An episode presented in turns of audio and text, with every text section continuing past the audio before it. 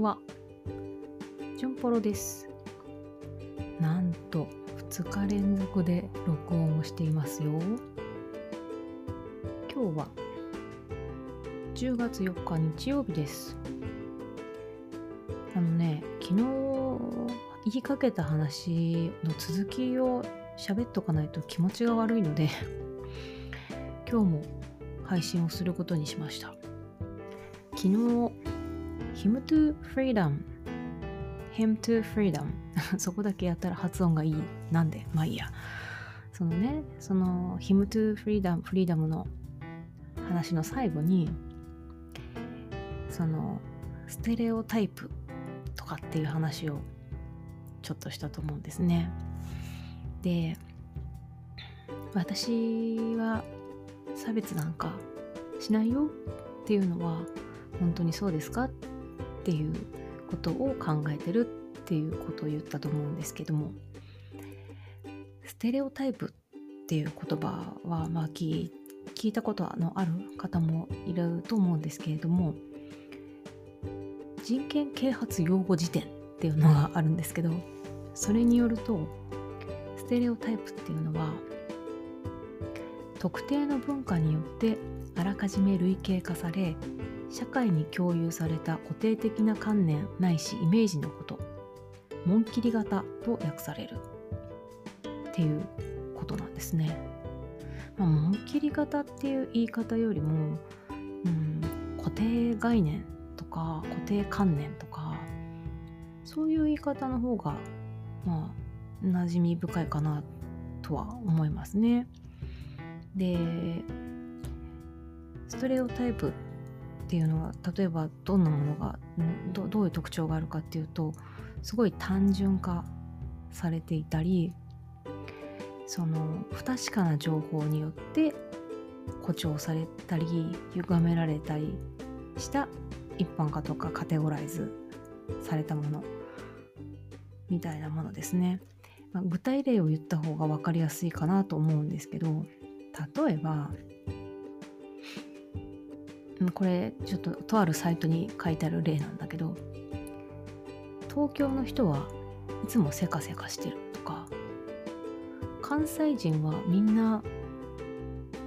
いつも面白いことを言っているとか沖縄の人は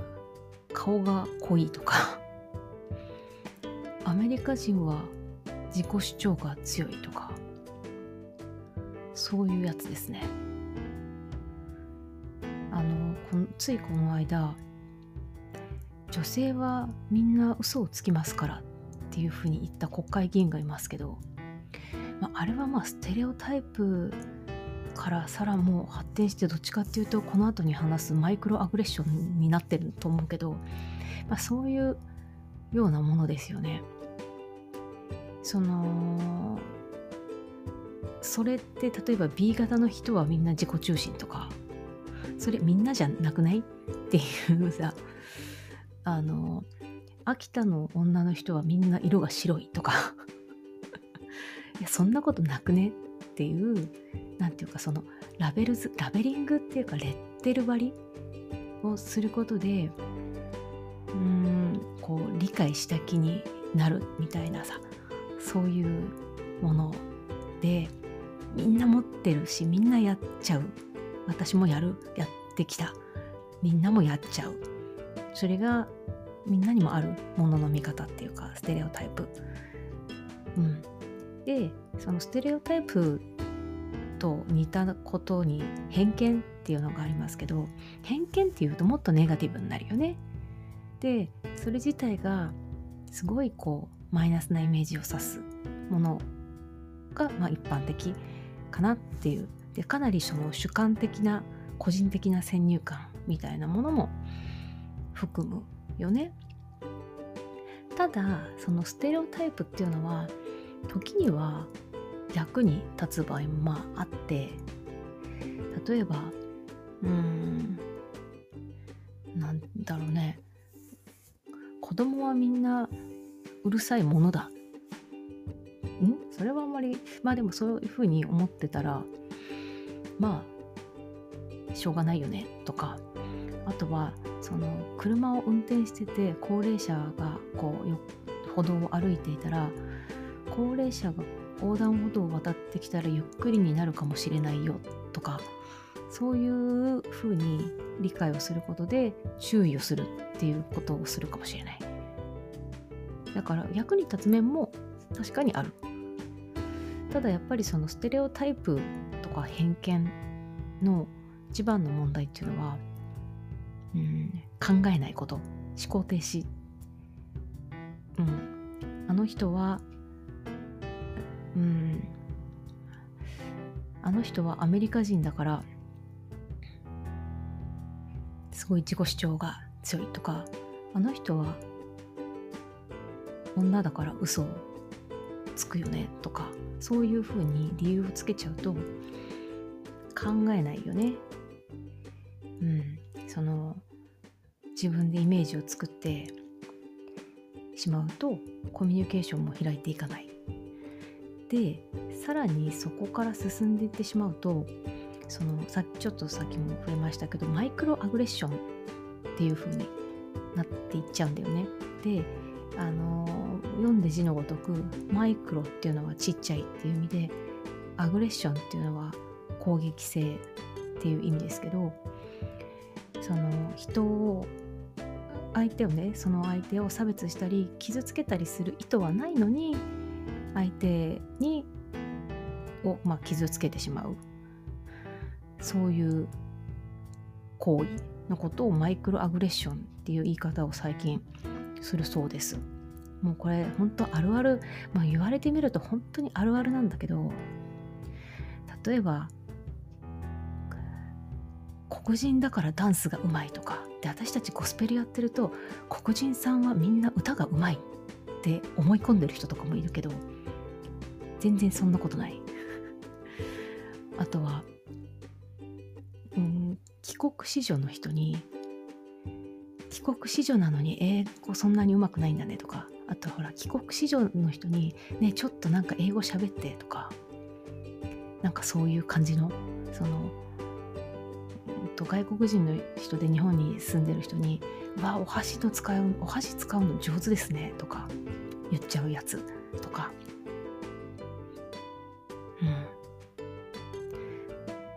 例えば「女の子はみんなパンケーキ好きだよね」とか。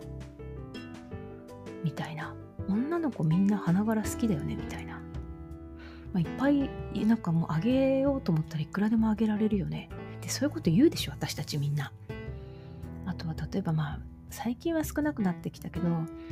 ん芸そ芸人の人がこうお姉の格好をしてるのを見てすごいガハガハ笑うとかさ。ああいうのも本当のゲイの人たちにとってはものすごいこう傷つくようなことだったりもするっていうか自分の中にそういう攻撃性マイクロアグレッション攻撃性があるかもしれない、まあ、多分あるっていうことをわきまえていないといけないなって思うんですよね。で私実際ちょっと前の話なんですけど、まあ、とある、うん、日本に長く住む外国人の人になんかねちょっと多分そういう思いをさせたなっていう体験があってちょっと詳しくは言いませんけど私が勝手に持っているそのステレオタイプのせいで私はそのことをすごく肯定的に褒めたつもりでいたんだけれども相手はそうは取らなかったっていうね。うんそういうことがありました。でねでもそんなこと気にしすぎだよとか考えすぎだとかスルーすればいいじゃんっていうふうにこう言われてしまう思われてしまうっていうことがね多いと思うんだけれどそれはねやっぱり多数派だからなんだよね。多数派、うん、特権会特権側にいる人がそういうふうに言うもの、うん、そういう不公平な構造があるっていうのがこのマイクロアグレッション、差別してるっていう意識は発言した本人にはないよね。うんそこがすごい厄介なところ。でもそういうことがあるんだって。でそれをね受けた側っていうのはずっと残っちゃうんだよねやっぱりね。うん。だかその被害っていうのはすごい大きなものになってしまう。危険がある。じゃあそれどういうふうにマイクロアグレッションを行わない誰かに対してそういうことを自分がしないためにはどうしたらいいのかっていうのって難しいんだけどやっぱりまずはステレオタイプでものを私たちは見てしまうものなんだということを自覚することとそしてその何かラベリングをすることレッテル貼りをすることはいろんな危険が伴うよっていうのをわきまえまあとにかくわきまえるっていうことそして自分がマイクロアグレッションをするかもしれないっていうふうに自覚しておくことかなっていう気がしますね。うん、なんていうか他人は他人は自分のこうなんていうの？的欲求を満たすコンテンツではないっていうことをわきまえておくまずはわきまえておくことからかなというふうに思いますあの関連するサイトも貼っときますんで興味がある人がいたら是非ご覧ください。というわけでちょっとこれを話しとかないと気持ち悪いので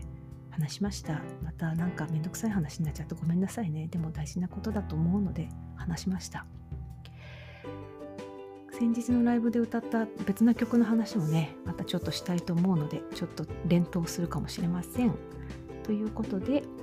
聞いてくださってありがとうございました。それではまた。ジョンポロでした。バイバイ。